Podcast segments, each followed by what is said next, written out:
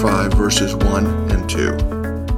And the word of the Lord says this Therefore, since we have been justified by faith, we have peace with God through our Lord Jesus Christ.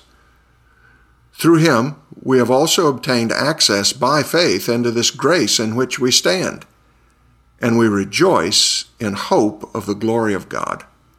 This is the word of the Lord. I want to ask the question today Are you sure? You know, as we continue our study of Romans, we come this week to a whole new section of the book. And it's one of immense practical value for everyone who's put their faith in Christ. Chapters 5 through 8 of Romans deal with the subject that's vital to the peace of heart for all who are Christians assurance of salvation. I don't know of any Christ follower who hasn't at one time or another wondered to himself, How can I be sure that I've been accepted? How can I be certain that I'm going to heaven?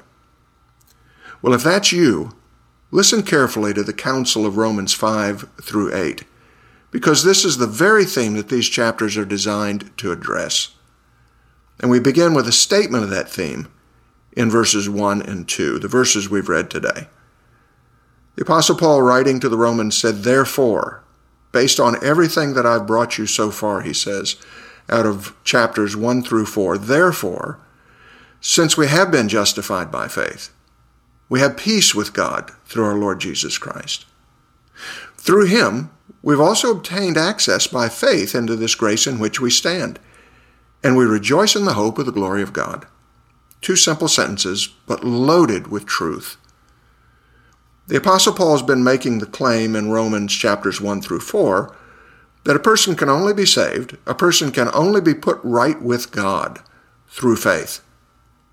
We spoke last week about the natural human tendency to believe that we have to perform somehow to be accepted by God. And we saw that that simply isn't how it works. Anyone who puts their faith in Christ is immediately counted acceptable by God and has the perfect righteousness of Jesus credited to his account simply based on faith alone. Paul continues this line of thought in these two verses, setting the path for our understanding of the matter of assurance. He begins by saying that we've been justified by faith, meaning that we're put into a right relationship with God simply by believing what the Bible tells us about Jesus. Because we put our faith in Jesus, we're at peace with God. The warfare caused by sin is ended so that the warfare between the believer and his heavenly Father is done away with forever. Now, we've already seen this, but Paul doesn't stop there. He goes on to say in verse 2 that we've also obtained access by faith into this grace in which we stand. Now, here's the beginning of the discussion of our assurance. What he's saying is that we're secure in our position. We stand, in other words. And we stand because faith gives us access into the keeping grace of God. The same grace that saves us keeps us, in other words. Now, don't think of grace as being something static, like a, a gift wrapped up in a package that God hands you saying, Now make sure that you always keep this with you forever. No, that's not the idea of grace at all. Grace isn't a package, it's a power. Grace is God's power at work in you, doing for you what you could never do for yourself. Faith lets that power loose in the believer's life. It's God who's at work, not only to save, but to keep saved all who belong to Him. Now, the final phrase of verse 2 takes us all the way to heaven. It says, And we rejoice in hope of the glory of God. Paul jumps from salvation in verse 1 all the way into eternity in verse 2, saying, Start the celebration, because our expectation of glory can't possibly be disappointed, since God is the one who's doing the saving as well as the keeping. And this is going to be his theme all the way through to Romans 8:30, which also assures us that glory awaits. And in fact, Romans 8:30 tells us that that glory is already counted as a present possession for all who believe. So we go from salvation in verse 1 to glorification in verse 2, with no mention of performance on our part in between. And that's intentional. What's being communicated to us is that we're going to heaven not because of any performance on our side, but solely because of our position as those who have faith in Jesus. Peace with God in verse 1, all the way to glorification with God in verse 2, and all of it by faith. Now, it's reasonable for us to ask how this miracle happens, and Paul gives us the details in verses 12 through 17. In those verses, he explains that there are two kinds of humanity, that God has created the first kind of humanity in Adam, and that he's brought into being a whole new kind of humanity in Christ. And here we're speaking again, not a performance, but a position. We all, every one of us, we all start our journey in Adam, sharing that first sinful kind of humanity by nature. Because of Adam's sin, we're all ruined and at war with our Creator. We're in Adam, as the scripture says. Now, to be saved, we need to get out of Adam and into Christ, into this new kind of humanity that's acceptable to God, because like Christ, it possesses perfect righteousness. So the question becomes how do I get out of Adam and into Christ? And the answer is that it takes a miracle. You must be born again, said Jesus to Nicodemus. He told him, You have to get a whole new kind of life, in other words.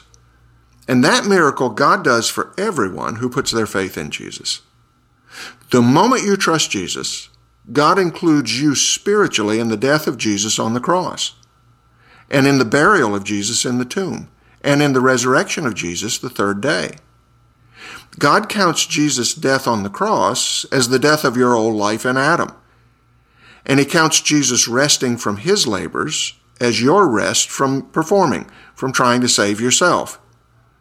And then he counts Jesus' resurrection to new life as your rebirth into this whole new kind of humanity, a humanity ready to live with him forever in Christ. This is the miracle of new life that cannot be undone, as we'll see in future studies. But for today, it's enough for us to understand that all of this results in our being transferred out of the kingdom of darkness in Adam and into the kingdom of grace in Christ, as verse 21 tells us. Romans 5:21 says, "So that as sin reigned in death, grace also might reign through righteousness, leading to eternal life through Jesus Christ our Lord. Now, the idea here is that when we're in Adam, we're under the reign of sin and death. Sin was the power that controlled us and resulted in our spiritual separation and death. But now that we're in Christ, we've been taken out from under the reign of sin and death, and we're under the power of grace, God doing for us what we could never do for ourselves. Not only saving us, but keeping us too. Again, it's not a matter of our performance, but of our position in Christ. Not only our salvation, but our being kept in that salvation depends on our position in Christ. And that inevitably will result in our glorification with Him in heaven when it's all been said and done. Now, some people bristle at this, as we'll see when we get to chapter 6. But that's a discussion for next week. Today, let's rejoice in this truth that God has done everything necessary to save us and to keep us through His grace that we access simply by putting our faith in Jesus. That's amazing. Let's pray. Father in heaven, thank you for your grace. Your generosity to us is beyond our ability to wrap our fallen minds around. Why would you love us so much? But we thank you that you do. Hear our prayer of gratitude for Jesus' sake. Amen. Thanks for joining us today.